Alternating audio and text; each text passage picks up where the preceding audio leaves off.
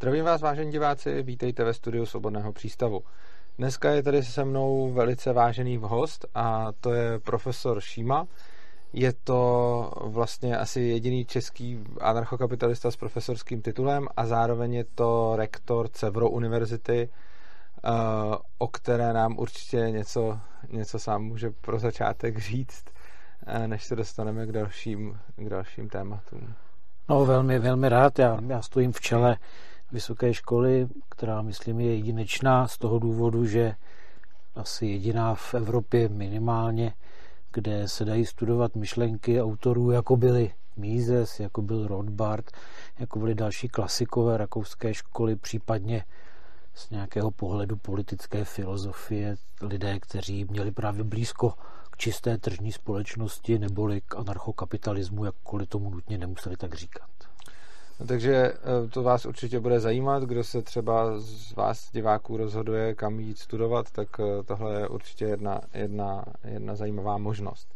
Každopádně eh, já jsem si tě sem pozval zejména proto, že ty seš jeden z lidí, kteří vlastně přinesli do České republiky po jako rozpadu sovětského bloku nebo prostě po, řekněme, po sametové revoluci tady uh, libertariánské myšlenky.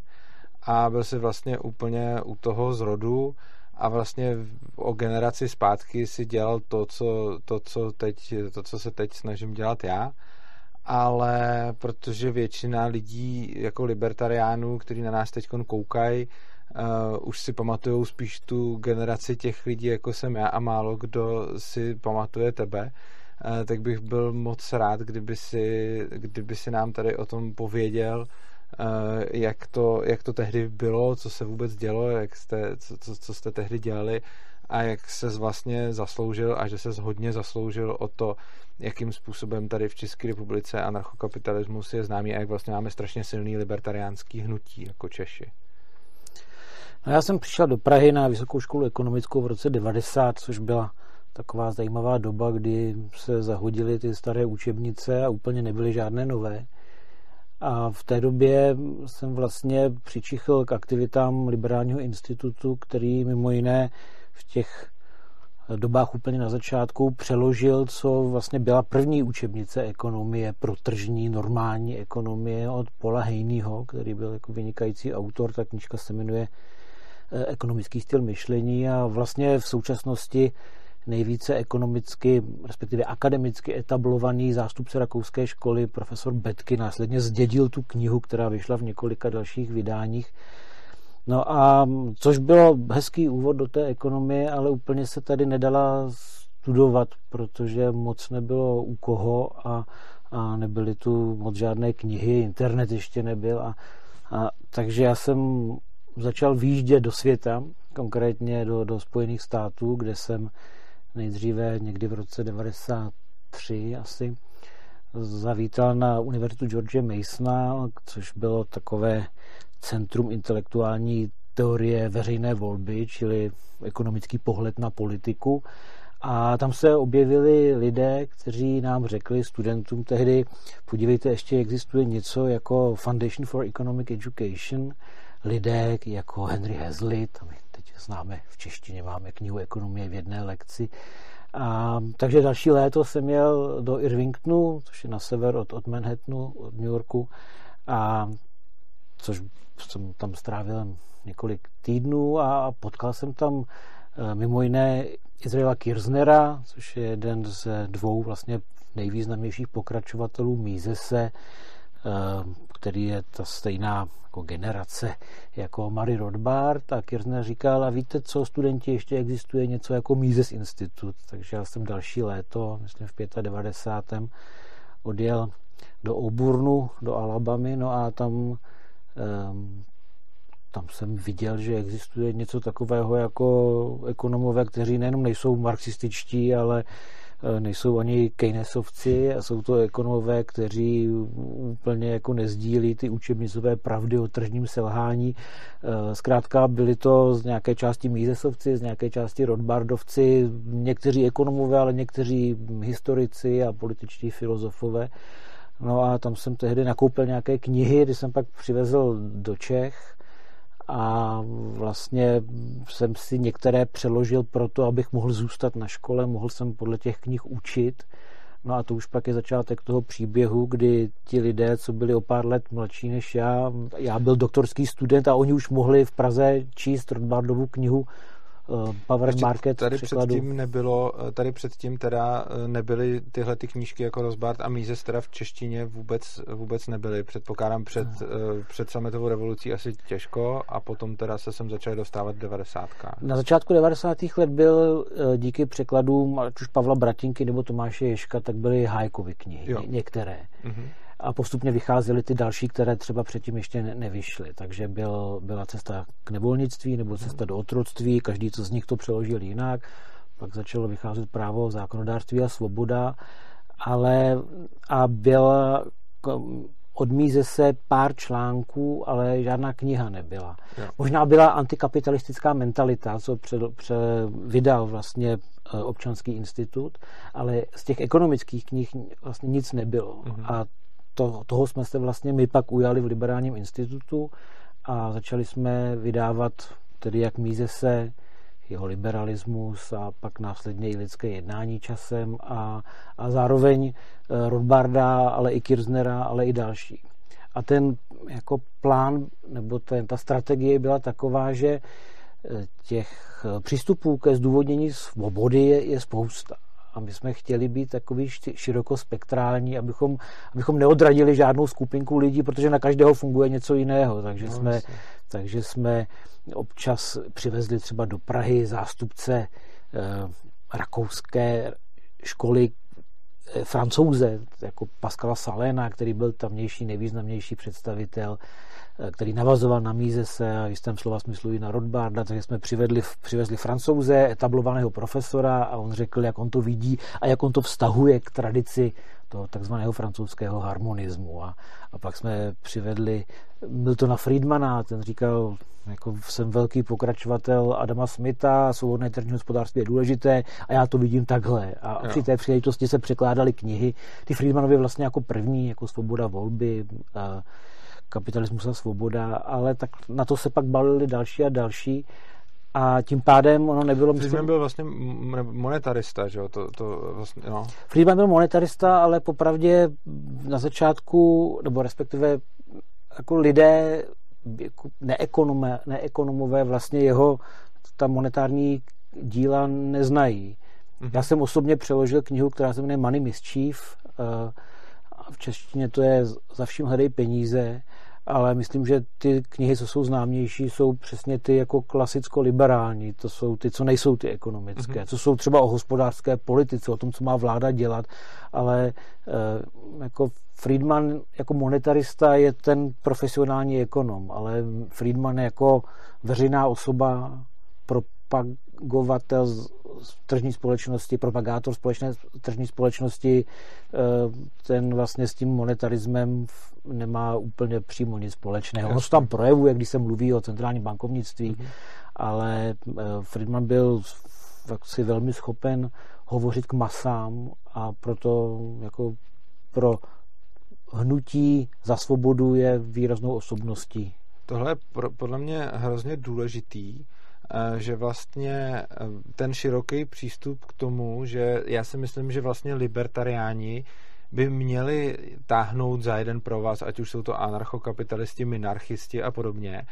A eh, to, že vlastně Friedman byl monetarista, jsem zmínil proto, že ho celá řada libertariánů jako kritizuje, dokonce i na jako Mises institutu, tom ne našem českém, ale na tom Mises.org lze, lze přečíst jako hodně kritiky na právě, právě na Friedmana.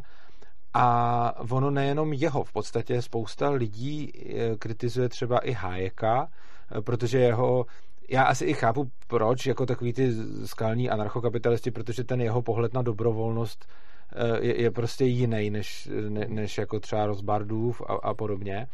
Ale přijde mi strašně zásadní právě jako určitě diskutovat a debatovat o všech těch věcech, ale zároveň netvořit nějaký jako nesmířlivý tábory nebo, nebo něco takového, který vlastně potom, když někdo se potřebuje vymezit, že jako jo anarchokapitalista, tak potom se to často projevuje tak, že začne nadávat třeba na Hájeka, aby ukázal, že je jako papeštější než papež, což mi, co, což mi připadá takový zbytečný a líbí se mi právě ten, eh, ten smířlivý ten smířlivý postup, kdy vlastně se nějak tak rozumně eh, všichni snažíme dobrat té svobody, eh, i, i když třeba spolu úplně nesouhlasíme nebo názory na různé věci máme, máme odlišný. No. Tak samozřejmě anarchokapitalismus je dlouhá cesta a po dlouhou část té cesty anarchokapitalisté jdou ruku v ruce s ostatními, s klasickými mm-hmm. liberály třeba. Čili já jsem vždy se snažil jako trošku bránit se tomu, aby lidé na jakoukoliv námitku proti nějaké vládní aktivitě, aby říkali, ha, to je ten anarchokapitalismus, nebo ha, to je ta rakouská škola, protože jako na to, abychom měli argument proti 95% toho, co se dnes děje, tak nám stačí jako mainstreamová ekonomie, nám stačí starý, dobrý, klasický liberalismus. To, že stát nemá zasahovat do školství, na to nemusím být anarchokapitalista, abych to si to myslel. Čili, čili ten rozdíl mezi klasickými liberály a anarchokapitalisty je prostě v debata o konkurenčním poskytování toho takzvaného základního rámce, to znamená spravedlnost, bezpečnost, řešení sporů. A to je zajímavá debata, nepochybně, a, ale všechno to předtím, tam všichni klasičtí liberálové a nejenom konzervativci často a, a libertariáni a anarchokapitalisti jdou spolu a měli by se rozumět.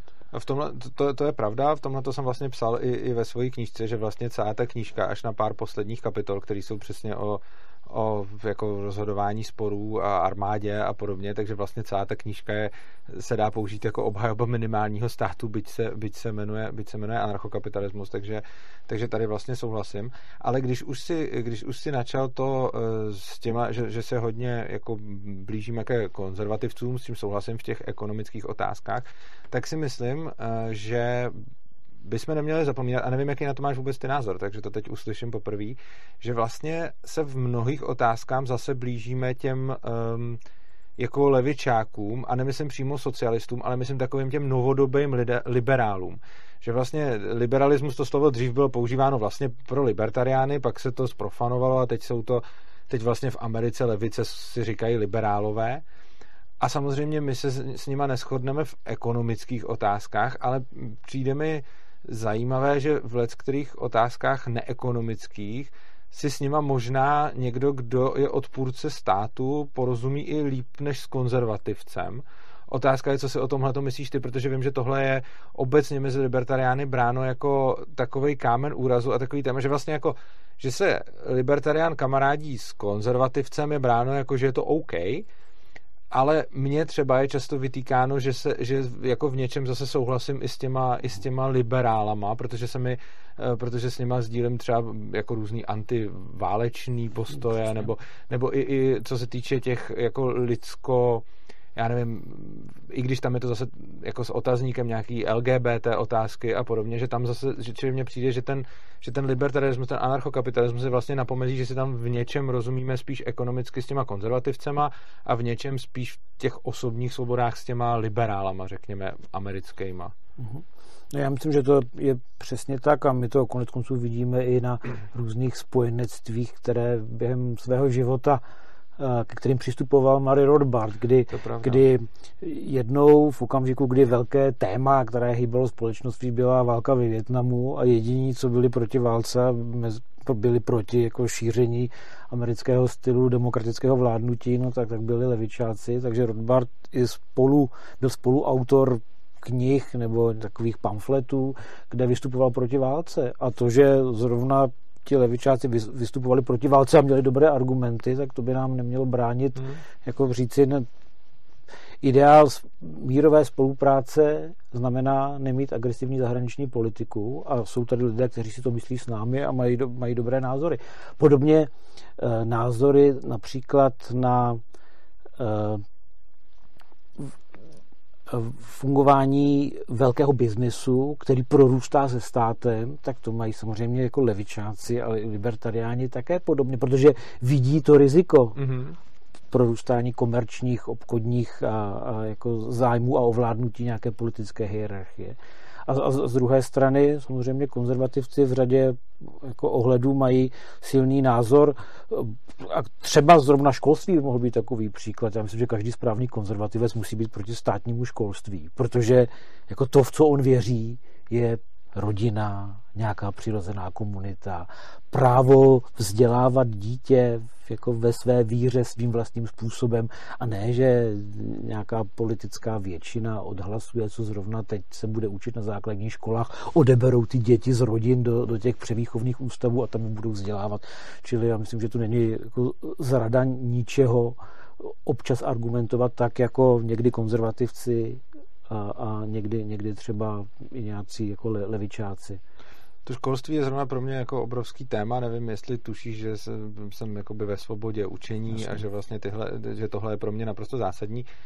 Bohužel, jako to, co si řek, dává smysl, ale když potom někomu řekneš, a často i konzervativci, třeba o zrušení povinné školní docházky, tak je to pro ně, tak seš totální radikál a obávám se, že jako máš pravdu, že vlastně logicky za to konzervativci by měli být pro eh, jako svobodné školství, ale obávám se, že drtivá většina českých konzervativů, nebo aspoň lidí, co se konzervativci nazývají, eh, tak tenhle ten názor nezdílejí. A potom zase paradoxně, eh, když je člověk jako v rámci třeba svobody učení a mluví o svobodném jako vzdělávání, tak ta cílovka, která to poslouchá, jsou hodně často různý jako přírodní lidi, antivax a nějaký, teď to vůbec nemyslím jako pejorativně, jako nějaký ezo, ezotericky zaměřený, což většinou nebývají vůbec ty konzervativci. Mm, mm, mm. Takže často s lidmi, s kterými si třeba rozumím ohledně vzdělávání, tak to jsou lidi, kteří vůbec konzervativci nejsou a který třeba strašně nenávidí Václava Klauze mladšího, který se taky hodně vyjadřuje k vzdělávání a tam bohužel taky přesně mám trošku pocit, že on je tady za toho jako konzervativce ale je to někdo, kdo spíš jako bojuje za normalitu, než za, za mhm. svobodu. Jako no. čili, tam, čili je to takový...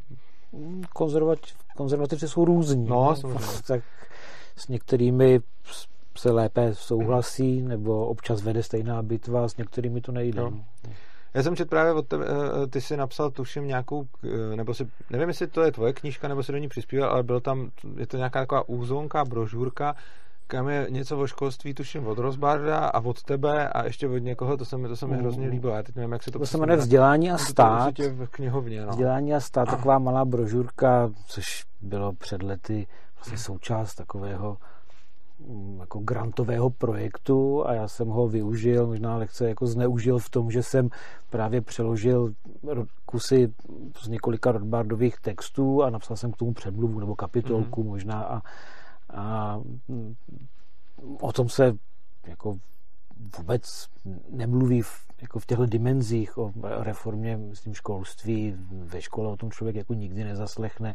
Dějiny pořádně nikdo nezná, jako no to bylo ať už tady nebo, nebo někde v za oceánem.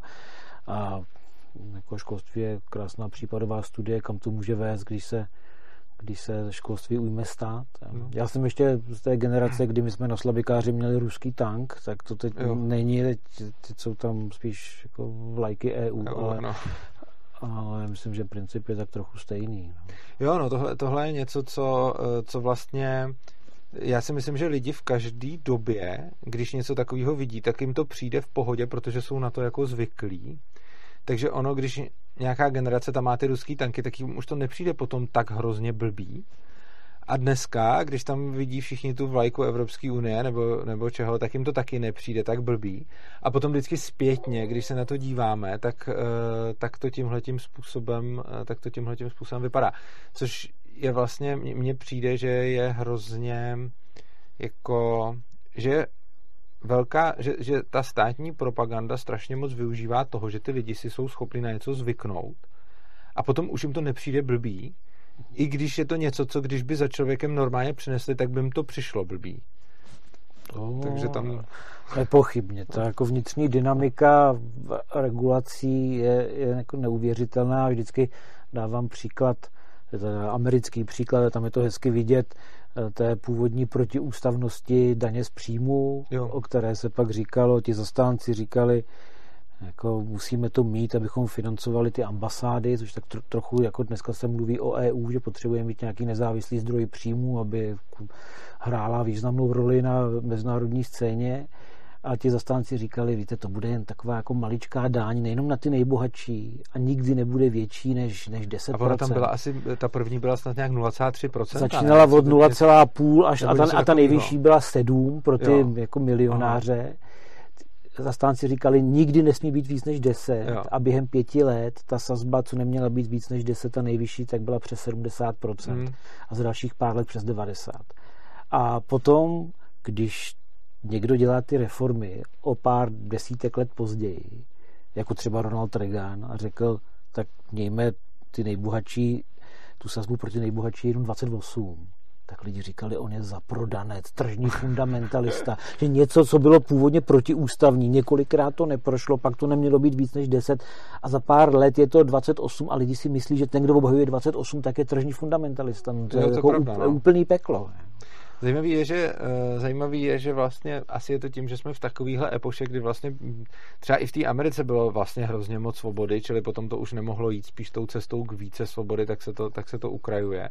Zajímalo mě a doufám, eh, že se, ten, že se ten společenský trend třeba ještě jako za našich životů začne aspoň trochu obracet, že by eh, že, že vlastně by potom mohli lidi se na to koukat jako obráceně, že by, že by naopak každý byl jako, že by si říkal, ha, ty jsi komunista, hmm. protože chceš, i když nevím. No kež by, já myslím, jak, jak čtu, tak ty jako klasické autory, kteří hm, jak si bojovali proti tomu rostoucímu státu, tak oni si člověk si to asi musí myslet, aby se z toho nezbláznil. Takže když v 70. letech říkali, no podívejte, to přece už, to je jasný, že to nejde dál.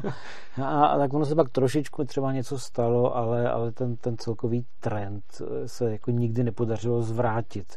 Čili to pravda, no. jako říkejme si to, ale myslím, já to taky úplně nevěřím, já to spíš jako doufám, jako že, by to, no, že, tak, by to, že by to bylo hezký. Protože zase na druhou stranu, když se podíváme na, když to trošku jako odzumujeme a nebudeme se dívat na těch posledních jako 100 let, ale podíváme se na nějaký větší obrázek, jako i dál do historie, tak vlastně jako lidi jdeme spíš ke svobodě, než, ne, než od ní, že? takže vlastně, když se, když se podíváme na to, jakým způsobem mohli vládnout nějaký panov, no, když ty jsou zase jiný věci, ale stejně mi přijde, že, že vlastně i, i demokracie, byť nejsem fandou demokracie, je vlastně pořád lepší, než kdybychom tady měli nějakou, nějakou diktaturu, že jo? A připadá mi, že aspoň v nějakém jako horizontu dlouhodobým se k té svobodě nějak propracováváme. Tak já myslím, že jako demokracie a jako tyranie nejsou jediné dvě formy vlády. Ne, to jako, že, ne. A to 20. století bylo peklo, bylo jako peklo, kdy se vraždilo, války byly krutější než kdy jindy, vlády jako se ujali aktivit, kterých se předtím jako neujímali, od, byly odstraněny ty nejrůznější korekční mechanismy, jako, jako nevím, nezávislá církev, jako decentralizovaný nebo decentralizace celých kontinentů Evropy bylo nahrazeno něčím, co nemusí vypadat jako velká velký nebezpečí možná dneska, ale ty centralizované systémy mají tendenci se rychle, rychle kazit a pak to není jako cesta zpátky. A ono je těžký jako vykládat historii, tu velkou historii, ale mně přijde užitečný se podívat třeba na jak kdyby v roce 90, kdy jako tady jsme se poprvé nějak svobodněji nadechli, kdyby někdo řekl, že za pár let bude trestný čin zapálit si v restauraci, tak by hmm. tomu lidi nevěřili. Lidi by si mysleli, že si někdo dělá jako legraci, že to prostě není možný, protože jako o nějakých věcech se může debatovat, ale, ale někde je ta jako ta soukromá zóna, která jakoby něco znamená, má nějakou náplň. Jo. Jako třeba, že ve svý hospodě si naservíruju, jako co budu chtít, nebo, nebo jako zakouřím cigaretu. A když je cigareta už je ilegální, která je srozumitelná, tak věci, které jsou složitější hmm. a třeba se o nich dá nějak jako polemizovat, protože právě mají nějaký jako přesah někam ještě dál, tak, tak už skoro jakoby ztrácím tu víru, ale taky tomu chci věřit, že to... Ono, eh, s těma, s těma cigaretama mě tam přišlo, když se tohle eh, jako řešilo, tak ty, ty argumenty, které padaly vlastně ve veřejné diskuzi, byly z hlediska libertariána obrovským zoufalstvím, protože se neustále řešilo jako zdraví. A uh, on ani nikdo nepolemizoval s tím, nebo někdo třeba jo, ale jako žádný libertarián by asi vůbec neviděl tu poentu v tom, jestli to je nebo není zdraví, ale v tom, či je ta hospoda. Ale uh, hlavně potom bylo zajímavé, kolik lidí argumentovalo tím, že když v té hospodě už stejně je celá spousta jako hygienických opatření, tak tohle je jako jedno navíc. Hmm a je to přesně, že v momentě, kdy máš už někde hodně zregulovanou společnost, tak už se dá potom s nás regulovat dál, protože viděl jsem o tom spousty debat, kde přišel někdo s tím jako hele, Stejně ta hospoda si tam nemůžete dělat, co chcete, nemůžete si tam podávat, jaký jídlo chcete, musíte tam dodržovat hygienické předpisy, musíte tam mít takový a takový prostě potravinářský průkazy a všechny a tak dále. No tak k tomu už jenom a jako kouření to už dává smysl. A tam je, tohle je jedna z věcí, kde, jak si říkal, a já s tebou souhlasím, že vlastně není potřeba být anarchokapitalistou k tomu, aby člověk nějakým způsobem zhodnocoval 95% toho, co se tady děje. A určitě k zákazu kouření to taky není třeba, protože na to, na to stačí být jako liberálem, jako tím klasickým liberálem, libertariánem. Tak eh, tady zrovna třeba mi přijde, že ten anarchokapitalistický pohled k té obhajově mi přišel jako lepší, protože v momentě, kdy mi lidi začali argumentovat přesně tímhle, jako přece zákaz kouření, to už je stejný jako ty ostatní hygienické normy, hmm. tak oni vlastně podle mě mají pravdu svým způsobem, akorát nemají potom pravdu v tom závěru, jakože ono to je to samý a proto by tam nic z toho nemělo, nemělo jako mít prostor, no. no já, ono, myslím, jde o jakože to, co je děsivé, je ta debata. Že přesně ta debata není jako vlastnictví, nevlastnictví. Ale máme tady experta, a to je lékař. A lékař jo. ví, že kouření je špatné na plíce, takže my vám to zakážeme. Nebo uh, proběhly průzkumy veřejného mínění a x procent jo. lidí si myslí, že by se to mělo udělat. Jako co tohle je za argument? Jo, nebo v Rakousku taky argumentovali, že by to nemělo být, ale pak se ukázalo, že jim neklesly tržby.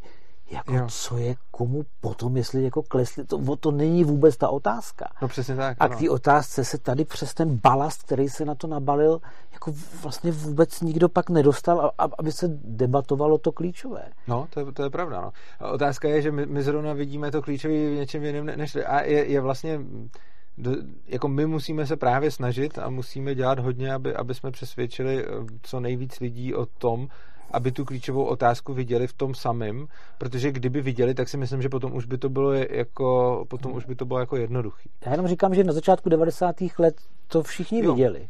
Při, tehdy, kdyby někdo argumentoval tím, že většina si myslí, že se nemá kouřit, tak by lidi... Počkej, fakt? No ne, kdyby, to, kdyby, kdyby tohle byl argument na začátku 90. Hmm. let, tak by lidi říkali, jako já, když jsme skončili s tím komunismem a teď máme to soukromí tržní hospodářství a tam je ten majitel a maj, lidi jako rozuměli tomu konceptu a. soukromého vlastnictví, protože se přecházelo jako od někud k němu. Jo. A argument nějakou většinou by tehdy nikoho nezajímal. Fakt? Já jsem byl tehdy ještě dítě, takže já to, jako za mě totiž já, co už, jako v 90. letech na začátku jsem byl děcko, takže vlastně od doby, co už nějak sleduju, já nevím, třeba jsem začal sledovat, když mi bylo 12, 13, jsem se tak nějak začal zajímat o nějakou politickou situaci, tak od té doby už vlastně argument většinou si pamatuju, jako mě nikdy nepřipadal, ani tehdy mi nepřipadal hmm. moc dobrý, už když mi bylo těch 12, ale pamatuju si, že jako, co já vím, tak vždycky zaznělo, což mě vlastně překvapil tím, že tady byla doba, kdy ten argument většinou se takhle, takhle nepoužíval. To... Myslím, že tehdy byl protržní étos. Předtím by byl étos, šlo argumentovat, tak jako v Americe jde argumentovat, jako ukažte mi to v ústavě, kde to máte napsané, že tohle má dělat jo, federální takhle, vláda. Jo. Jo? A, a jde to říct, a lidi se tomu jako nesmějou, protože nějak jako chápou, že to jo. něco znamená. A v, když se debatovala ta transformace, tak se říkalo, tak, tak tohle se teda vyzkoušelo, nefungovalo to, bylo to katastrofa a z různých jaksi pohledů. A teď přicházíme k něčemu a a říkáme si, že soukromé vlastnictví je dobré.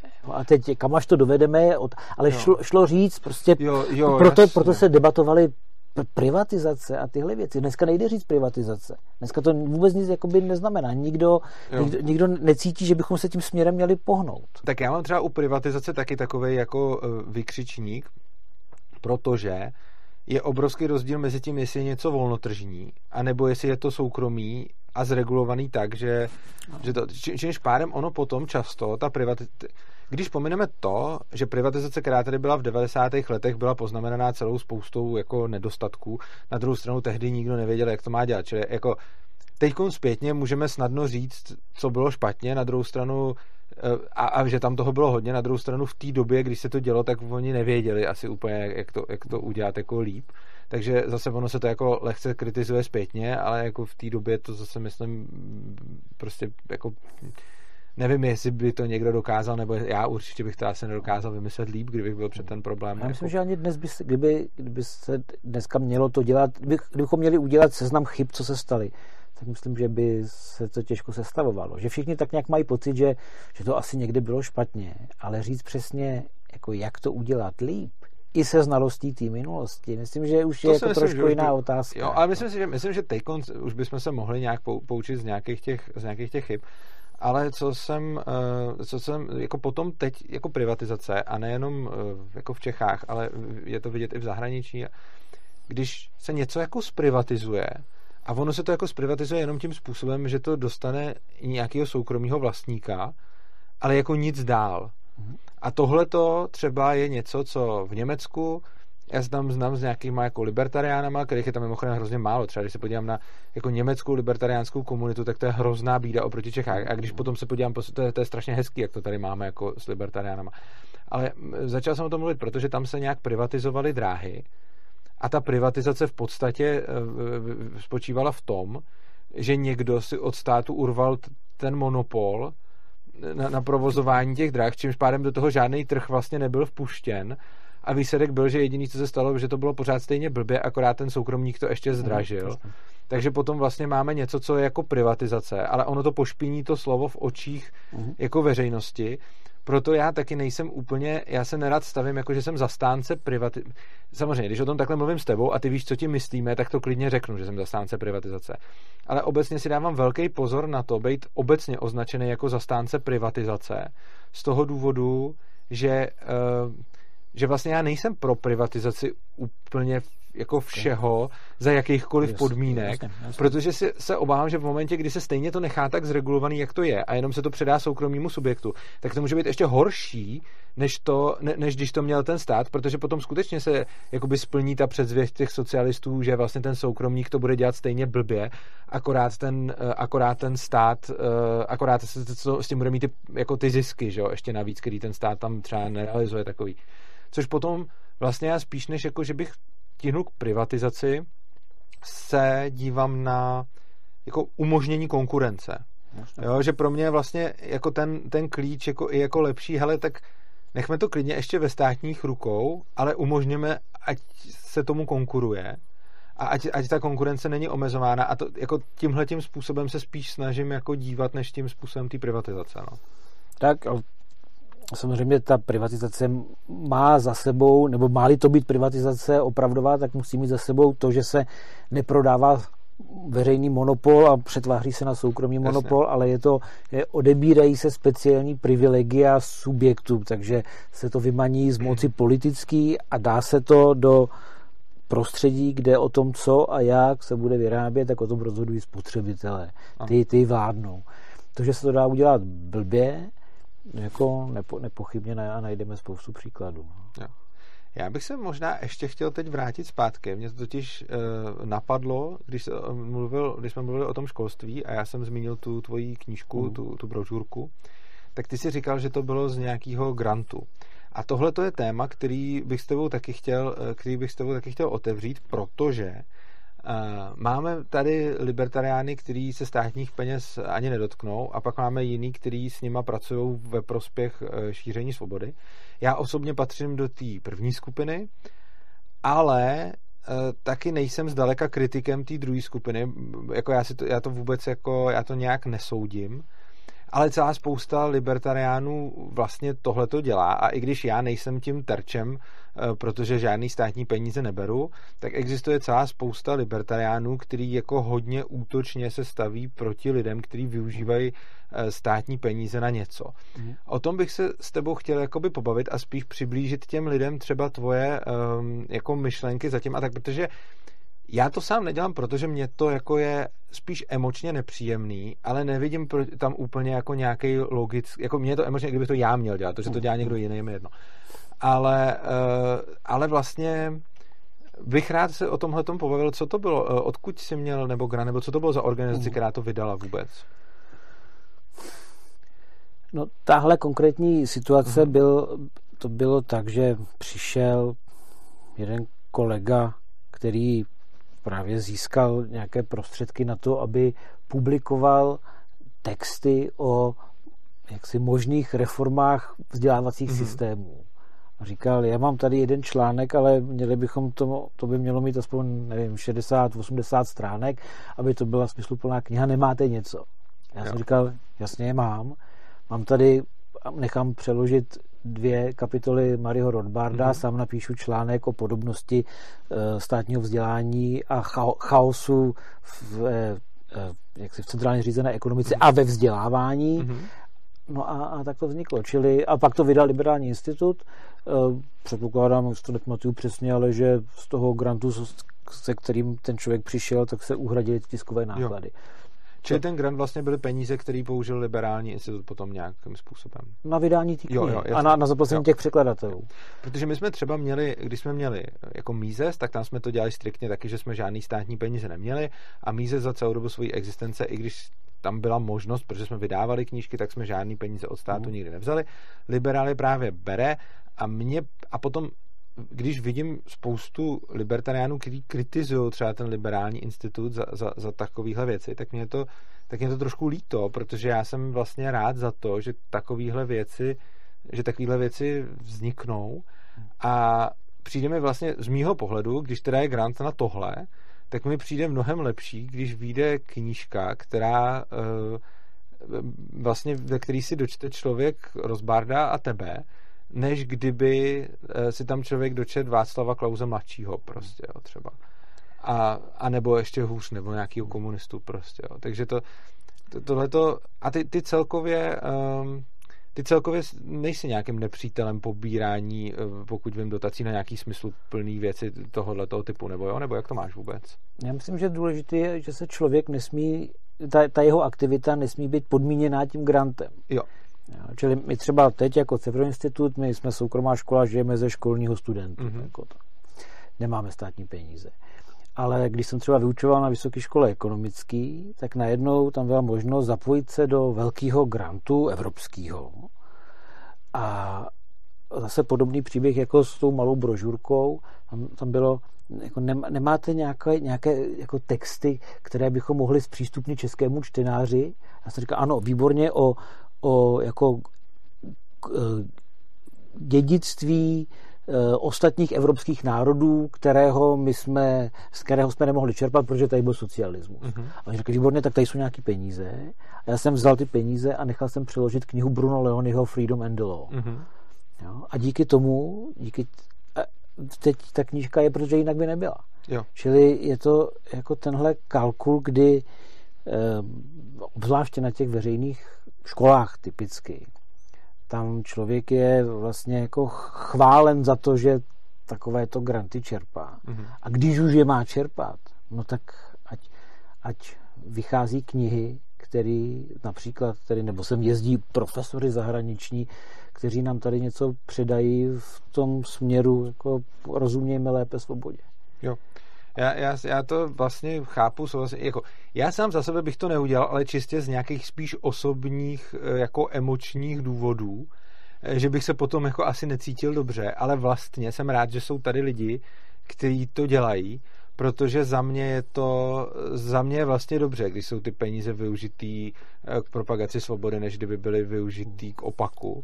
A spíš to vnímám jako nějakou svůj, jako je to využitelný maximálně potom v praxi k tomu, že jako nečelím potom nějaký kritice libertariánský, takový tý, takový tý hlava nehlava crazy, prostě hlavně musíme být papeštější než papež a snažím se jako celkově tohleto s lidma nějak, nějak jako vyjasňovat a komunikovat a často mě mm, jako překvapuje, jak velká je ta řekněme nějaká nenávist nebo potřeba se proti, proti těmhle těm věcem vymezovat.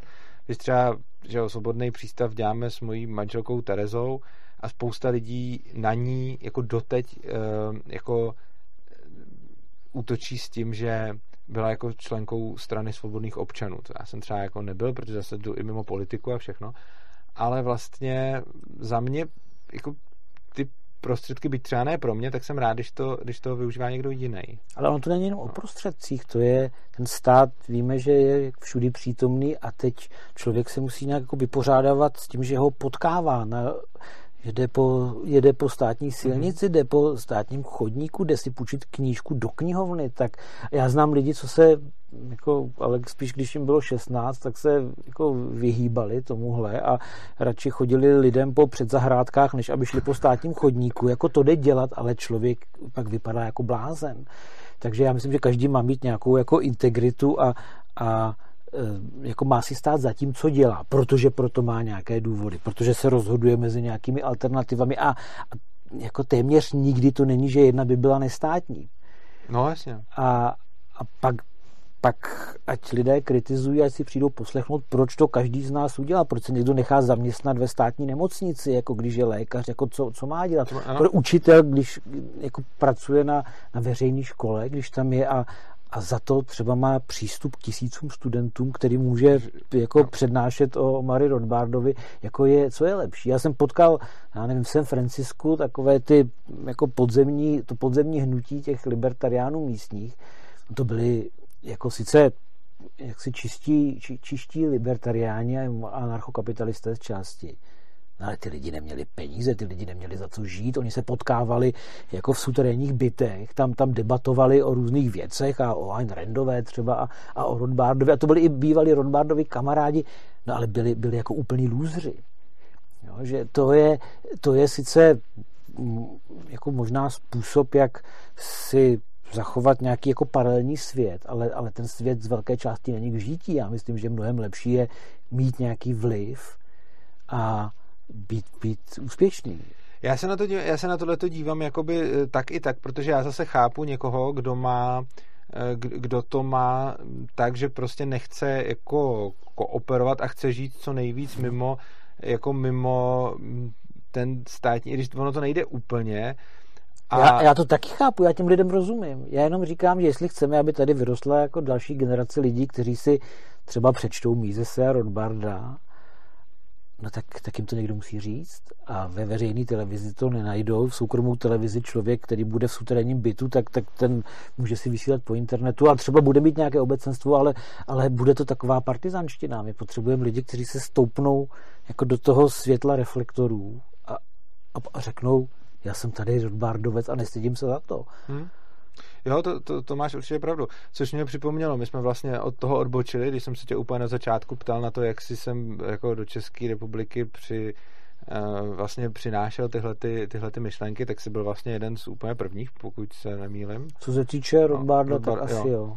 A uh, vy jste potom ještě nejenom ty, ale ještě s někým jste potom vlastně za, začali pořádat ty, ty akademie, že jo? Jsme měli letní školy, no. týdenní, a na ně jsme právě vozili, protože tady v, jaksi v českých zemích nikdo nebyl, kdo by byl nějak jako etablovaný nebo i znalý těch věcí, tak jsme sem vozili uh, typicky americký libertariány. Jasně, no. A potom se vlastně měli dlouhou, dlouhou dobu byly ty, ty školy, ty byly pod liberálním institutem, potom jsme je pořádali pod Mízesovým institutem, teď jsou zpátky pod, pod liberálním. Zároveň divákům, uh, dopor- i když nevím, jestli letos, nevím, jestli letos se bude, bude konat. Myslím, že se to no. pořád plánuje. Je to, no, tak se podívejte na, na letní akademii a tam zase, uh, to, to je zase prostě um, dobrý, uh, do, dobrý místo, kde se, kde se vzdělat o o vlastně rakouské ekonomii, libertarianismu a podobně. Jsou tam, bývají tam hrozně zajímaví řečníci a vlastně mm, jako ty si, ty si to původně, tu myšlenku jsem přinesl, ten projekt si založil, pak v tom pokračovali další.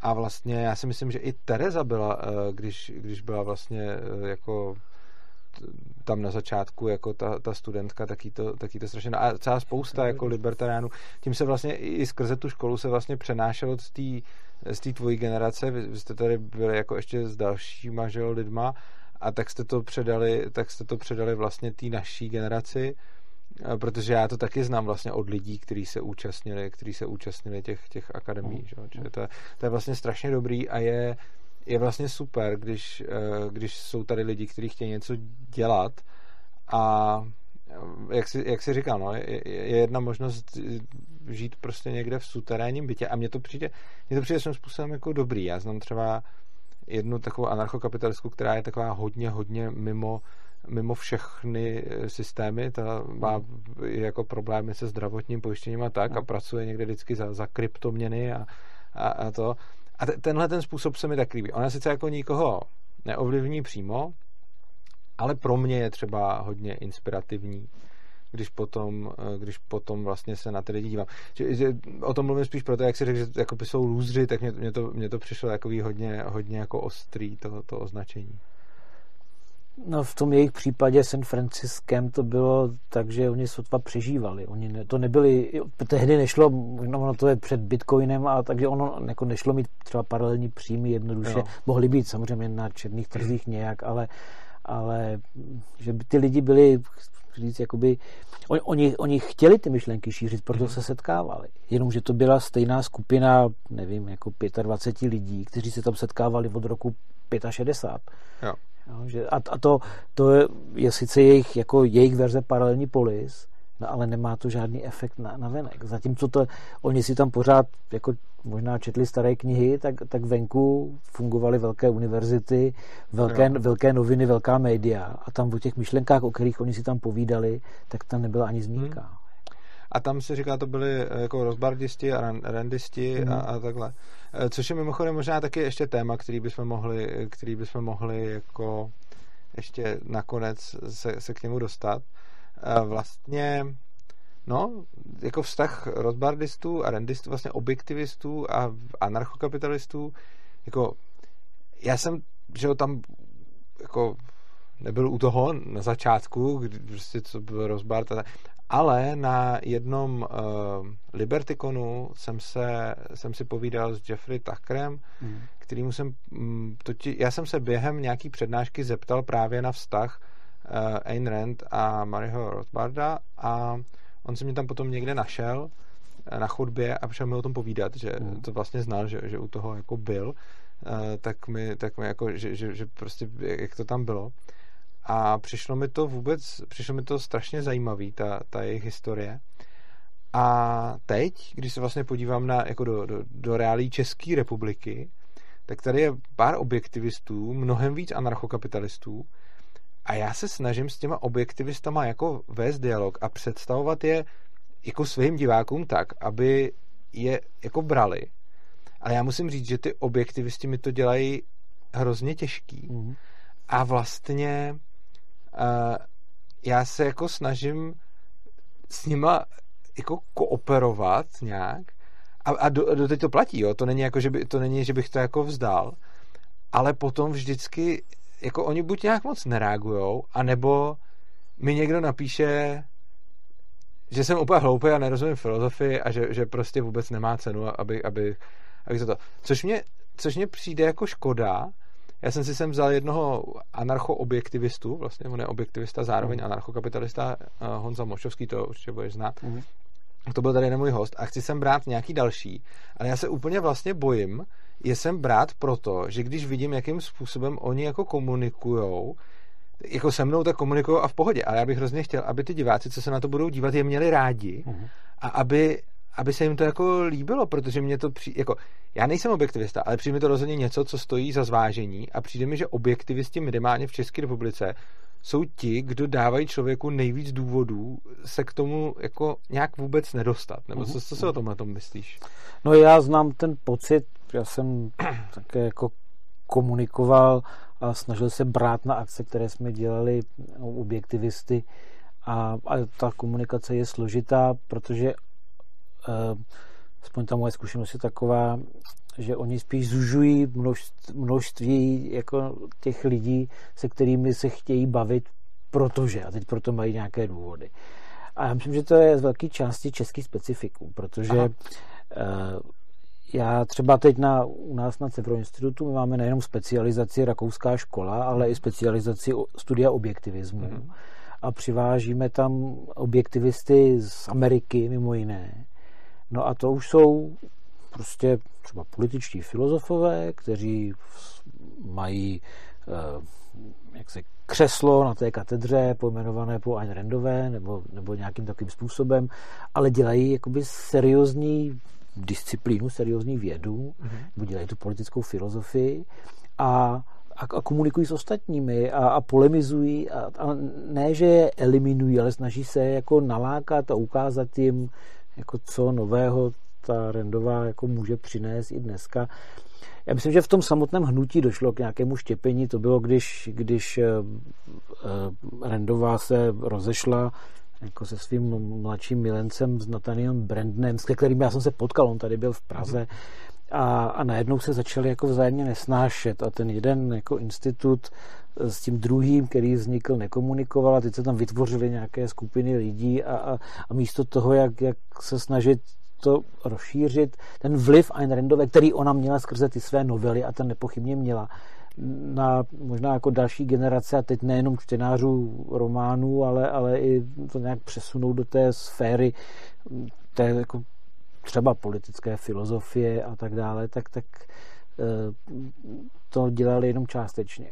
A my bychom neměli zapomínat, že veškerou třeba ekonomii, kterou Randová měla, tak měla od se. No, to, tam, tam jsou ty jako průniky obrovský, zajímavý. Ehm, já jsem tady zmiňoval jméno Petra Betkyho z GMU, profesora ekonomie, tak teď zrovna my jsme měli seminář, webinář s ním a to bylo o článku, který on napsal do žurnálu, to je to Journal of Objectivist Studies, čili jako Rakušan píše do objektivistického mm-hmm. žurnálu a teď jsme to debatovali. To určitě jde a je hrozná škoda, že ti místní objektivisti to nedělají. To jsem rád, rád slyším, že vlastně to je český specifikum, Uh, protože je super, že, že, se to, že, se to takhle, že se to takhle neděje, neděje obecně, protože já se s žádnýma objektivistama mimo Českou republiku neznám. Tady jich znám několik, ale většina z nich uh, je, je, je, s nima, je s nimi těžký pořízení. Jednoho dne se sem asi chci pozvat i pana Kinkora, ale uvidíme, jestli, jestli vůbec přijme tak. Každopádně ještě jsem se chtěl zeptat, um, nevím, asi si předpokládám čet to, co napsal o objektivistech právě Rothbard. Mm. Tak, no, a mě by zajímalo, jako to, to, když jsem to čet, tak mi to přišlo takový zvlášť, jakože to mi přišlo hodně, řekněme, jednostranně ten pohled, jakože to bylo takový hodně, že je hodně jako zhejtil, by se dalo mm. říct. A mě by zajímalo, jak moc, já jsem se na to ptal třeba i toho, i toho Jeffreyho Takra a podobně, a od různých lidí, s kterými o tom mluvím, dostávám dost různý pohledy a vlastně nevím, co si o tom mám myslet, jak moc to fakt byla takováhle sekta, jak, jak popsal a jak moc, jak moc vlastně byl na ně naštvaný, když to psal, protože mně přijde, že vlastně Rozbardovi text, že on jak byl geniální a všechno, tak mi přijde, že do jeho textů on do toho hodně vkládal ty, ty emoce, jako, a to se mi na něm jako líbí, jako na autorovi, že, že byl takový hodně emotivní. Tak mě zajímalo, co si o tomhle to myslíš a jak moc by si to bral jako popis reality a jak moc si myslíš, že on do toho promítal svoje nějaký jako negativní pocity. Zase já tohle mám samozřejmě vyčtené, já jsem u toho nebyl, jak to přesně bylo, ale to, co se jako píše a říká, je, že Rothbard byl vždycky ostřejší k těm lidem, ke kterým byl nejblíž.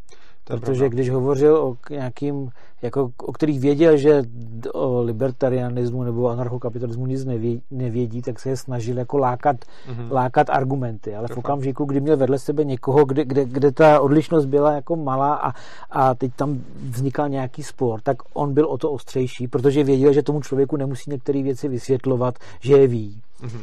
A tohle možná byl jako jeden příklad téhož, kdy vlastně byla celá ta skupina těch tehdy jakoby mladých nějakých intelektuálů, eh, která byla jakoby vyhnána z toho, z toho spolku nejužšího kroužku Ayn Randové, kde byl také Ralph Rajko, který později u Hajka dělal doktorát v Chicagu a studoval historii, specialista na evropskou historii. A Ronald Hamovi, politický filozof a, a další. A tam prostě došlo k nějakému tomu sporu, do kterého ještě byla zavlčena Rothbardova manželka a, a, a tak dále, čili to mělo jako několik, několik úrovní a já myslím, že pak ta, ta ostrost byla jako na obou stranách podobně jako ostrost, když od Ayn Randové odešel ten Brandon, tak Randová ho jako vymazala jako autora z knih, který už vyšly, čili oni jakoby pak měnili historii a já myslím, jak se takhle jako city zítří, no tak, tak pak, pak je to takové divoké. Což mimochodem tohle by mělo být teoreticky zcela v rozporu s jejich poznáváním pravdy a tou racionální filozofií, aspoň no, takhle no. od pohledu bych, bych typnul. No.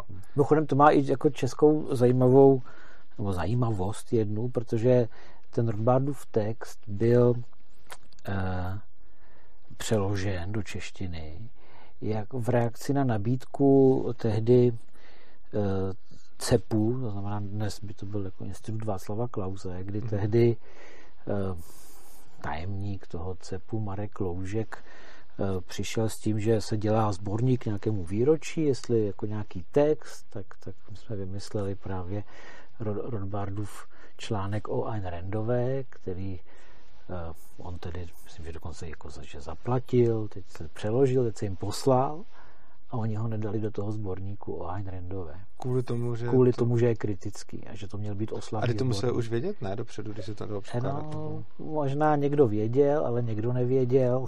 někomu, někomu šlo o jako debatu a zvednout nějaká témata, někomu šlo o nějaké spíš oslavování než, než debatu a tak se Jasně. to pak celé tak jako zamlžilo. Jo, to, to je fakt, no.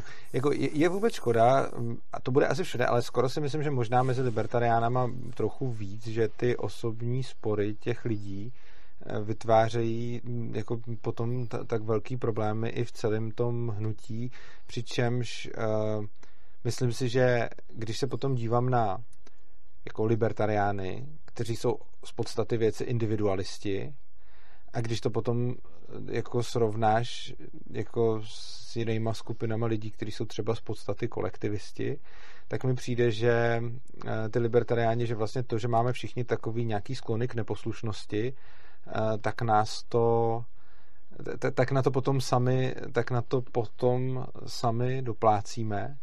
Když se podívám vlastně jednak, jsme se teď teda bavili o tom sporu Ayn Rand a Rosbarda, tak když se teď podívám vlastně na novější, když máme vlastně třeba Hopeho versus Takra a to je vlastně taky spor, který já jsem ho pokládal původně za ideovej, kdy jako Hope, že je takový ten palou libertarián s těma hodně konzervativistickýma názorama, někdy stříženýma, jak kdo říká, do rasismu a podobně.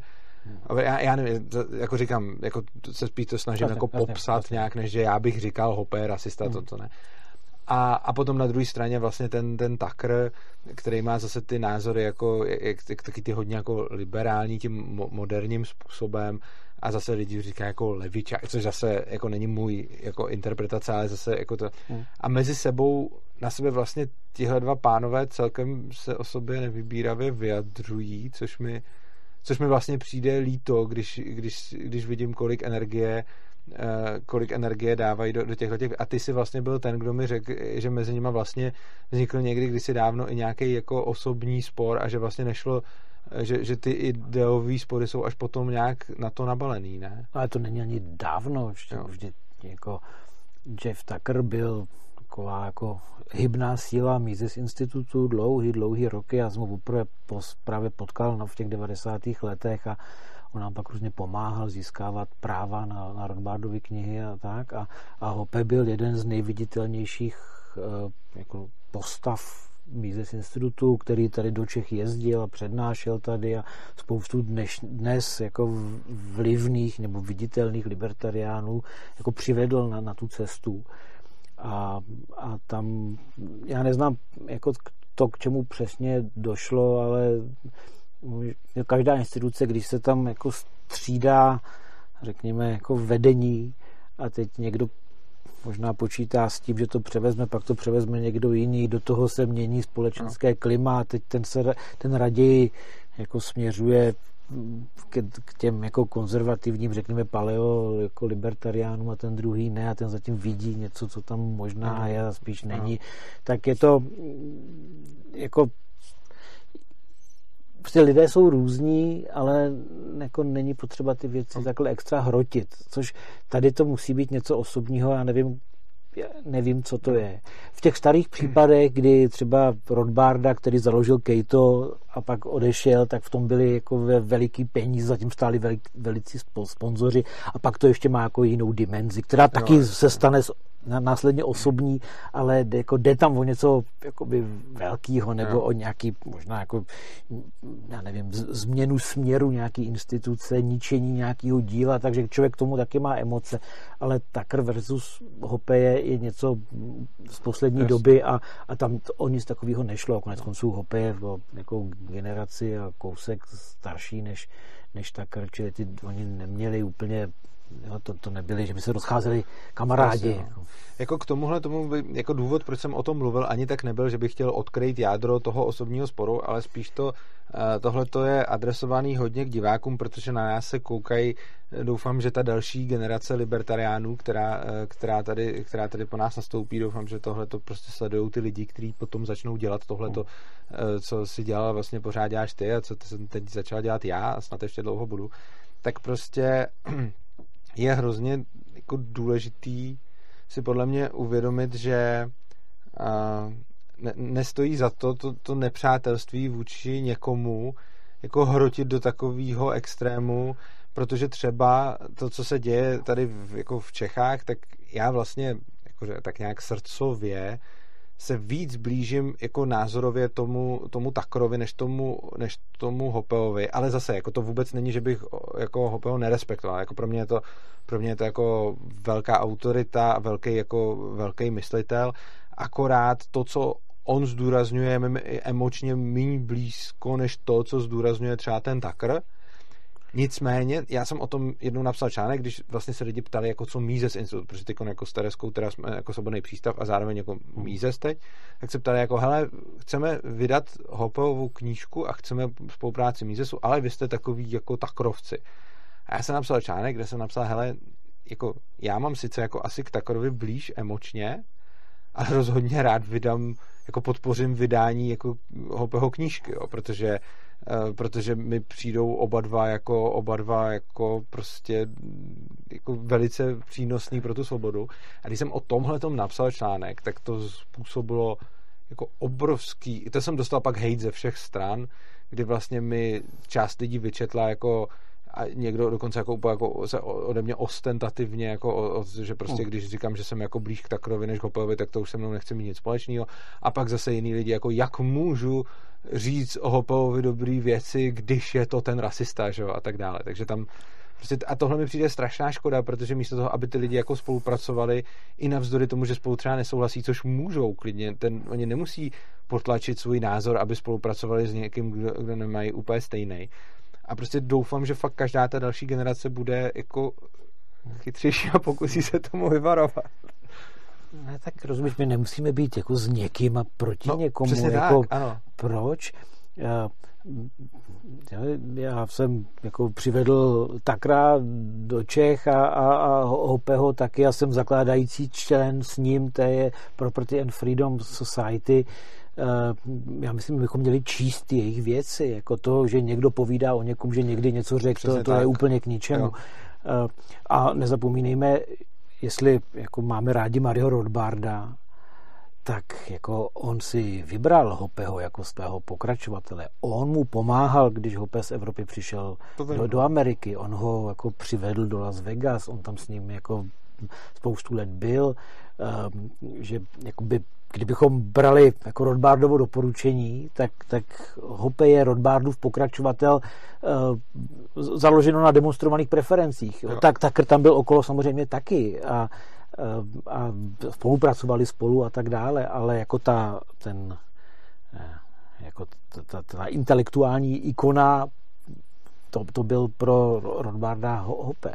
Jo, to, to samozřejmě, jako o tom, o tom se rozhodně jako nepřeju, pro mě třeba tohle to není zas tak jako relevantní, jakože jakože já ani s Rothbardem se neschodnu ve všem, no, jasně, ve, ve všem, co říkal. Jako když se potom podívám na to, s kým se shodnu nejlíp ze současných libertariánů, tak je to asi Walter Block. Mm-hmm. A tam mám jako největší jako názorovou schodu a s Rothbardem mám spoustu témat, na kterých se neschodnu, ale stejně je Rothbard můj vlastně asi nejoblíbenější autor, protože se mi líbí, že do toho všeho šel hrozně moc jako srdcem. Jasně. a strašně se mi líbí, jak psal a co dělal a vůbec jeho život, jak, jak všechno čet, jak, jak to, to prostě strašně a jde rozumět, rozumět tomu, co říká a proč to jo, říká, že s tím člověk jako nesouhlasí, to, to, to může od toho to je, to není jako náboženství tohle, to je, tak to je jako strukturovaný argument a, a to, jak jsem hovořil, Rothbard a Hoppe, to je jenom e, jako otázka nějaké jako historie intelektuální, jak se to předávalo právě jo. přes generace. Ano. Protože třeba když Mises si vybíral, tak si nevybral Rothbarda, vybral si Kirznera. Kirchner zůstal na dobré škole a, a, a, a Rothbard šel do, do Brooklynu, kde jako nenašel pořádního studenta. Jako a pak Rothbard si vybral Hopeho a, a jako ty lidi měli nějaké důvody, eh, ale to není Teď, takže když ten si vybral toho, tak no, já musím být s ním. To, no, to vůbec nejde. To, to... A tak Rozbart je vlastně Mízesův jako pokračovat, jako stejně tak jako Hayek, stejně tak jako prostě, jako ja, je to... Ja, ja, jenom, jasně, no. jasně, že je, ale v okamžiku, kdy máte, kdy mám jako dva pokračovatele, a jenom jedno místo na dobré škole, tak jo, já si jasně, musím vybrat. vybrat. Jo, jasně, jo? samozřejmě. A Míze z nějakého důvodu vybral Kirznera, protože byl možná akademičtější, Rothbard byl eh, on hrál spoustu her zároveň, jak toho jako zvládal spoustu stíhat, eh, což možná nevím, jako Mízesovi jako neimponoval nějaký jako aktivismus Rodbárdovský, jako nám se to může líbit, no. protože to ukazuje, jak ten člověk, jako, jak mu o to šlo, že nechtěl někde strávit život v přednáškové místnosti. Je ale, ale byl hodně větší akademik, no, než no, vlastně takže tam může být, a, a to je hrozně zajímavý o tom no. vědět ale neznamená to, že bychom kvůli tomu, že se někdo před 80 lety nějak rozhodl nebo se to s někým ne. pohádal, že budeme teď tady toho číst a tam o tom to, si budeme něco myslet. Jo. My si o tom můžeme něco myslet, když si to, to se studujeme a, a, a nějak jako v tom kontextu, ve kterém on to jako psal a budeme rozumět, proč to říkal a tyhle všichni lidi jako to ne, jen tak nepálí od boku, ty to říkají jako z jo. nějakého důvodu. S tím naprosto souhlasím a díky za tohle. No tak já asi už to můžeme ukončit. Chtěl bych se tě zeptat, jestli je něco, co by si chtěl divákům říct nebo vzkázat. Může to být cokoliv, může si udělat jakoukoliv třeba reklamu na cokoliv by se ti hodilo, jestli pořádáš nějakou akci nebo na školu, nebo na co budeš štít, anebo jim i říct něco prostě aktivistického. Je to na tobě, anebo taky vůbec nic. No já se snažím dělat reklamu samozřejmě na tu školu, protože je jedna věc, co mě hrozně mrzí, je, že my máme ten obor, a teď vlastně i bakalářský, i magisterský, kde jezdí tady do Prahy ti jako nejlepší rakouští ekonomové ze zahraničí. Jsou tam ti nejlepší čeští. Je to tady jako v Praze pod nosem a my tam máme přes 30 student, takhle, studentů z více než 30 zemí, z Ameriky, z Kanady, z Izraele, ze Singapuru a skoro nezakopneme o Čecha.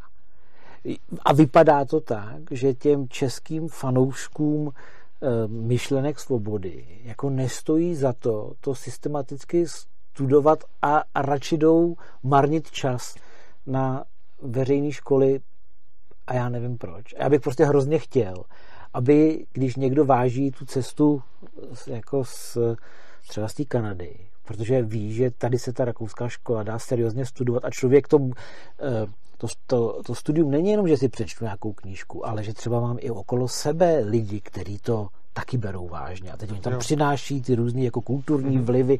Je to prostě tak strašně zajímavý. Já tak hrozně rád tam jako učím, protože to je úplně něco jiného, než, než nějaký jako obyčejný jako přednášení před studenty tak mě prostě mrzí o těch, že ty místní libertariáni, kteří já vím, že tady jsou. Tady hodně. Že, že se třeba aspoň přijdu podívat. Ten důvod si myslím, že by mohl souviset uh, se školným, protože jak jsi mluvil o tom, uh, že vlastně ty lidi z, že z, z Ameriky, z Kanady, nebo já nevím, co si všechno říká, tak tam je, že jakoby normální si za dobrou školu zaplatit, což znamená, že ty lidi s tím tak nějak počítají. Oproti tomu v České republice je vysoké školství jakože teda mm. jako zdarma teoreticky, ale tak samozřejmě víme, že není zdarma, jenom mm. za peníze daných poplatníků. Tak si myslím, že tohle to může být, uh, tohle to může být jeden z vlivů, že vlastně tady není ta tradice platit si za, za vysokou školu vlastně. Tomu já úplně rozumím a jenom chci, aby se třeba vědělo, že typicky, když ty lidi tady jsou, a to, to jsou, jak říkám, nejenom z Ameriky, ale i jako třeba z Polska, zakladatel Mises Institutu v Polsku, tak oni e, jako mají i akce pro jako nejenom ty studenty, ale jako pro ty, kdo, kdo chtějí hmm. přijít a podebatovat a, a nevím, zajít na pivo a koupit pizzu a, a promluvit si o tom a, a i si sdělit, jak to vypadá ta scéna někde jako v jiné zemi, že to je strašně důležitý. Čili jako tohle bych byl rád, aby bylo pozvání, nebo aby byla informace o tom, že dá se studovat systematicky, ale pak to musí být za peníze, protože nebereme ty státní peníze, takže potřebujeme jako z něčeho zaplatit letenky těm lidem, co tady přijedou.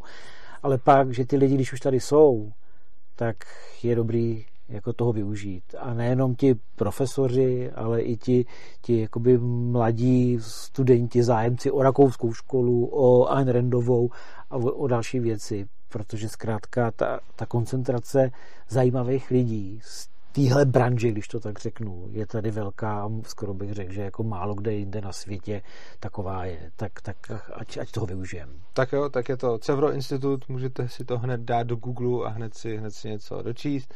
Je to fakt tady pod nosem vlastně naše konference, co se, co se konala teď o totalitách, tak byla, tak byla právě na půdě školy Cevro Institut, za což ti znova děkuju. Tak jo, to bylo pro dnešek všechno. Já vám moc krát děkuji za pozornost. Pokud si o našem videu něco myslíte, co nám chcete sdělit nebo se chcete zeptat, pište dolů do komentářů. Eh, budu rád, pokud svobodný přístav podpoříte, protože, jak už tady padlo, my žádný státní peníze nebereme, ani žádný granty, ani žádný evropský peníze, což znamená, že veškerý naše fungování pramení právě z peněz váš, vážení posluchači. Eh, pod videem najdete nějaký bankovní spojení, Litecoinovou, Bitcoinovou adresu a najdete tam i stránku opristavu.urza.cz, na které nám uh, můžete se stát pravidelnými podporovateli, protože i malá částka každý měsíc nám potom pomůže mnohem líp plánovat a dělat věci. Takže vám děkujeme, že jste se dívali. Pokud vám tohle video přijde zajímavý, tak ho nazdělejte na sociálních sítích, sdělejte ten link všude možně, protože potom se to video i bude víc ukazovat lidem, takže když nám dáte jakýkoliv lajky a podobně, tak, tak nakonec to může mít nějaký dopad, že se to video ukáže někomu, kdo by se na něj jinak nepodíval. Takže vám děkujeme, mějte se krásně a uživejte si života.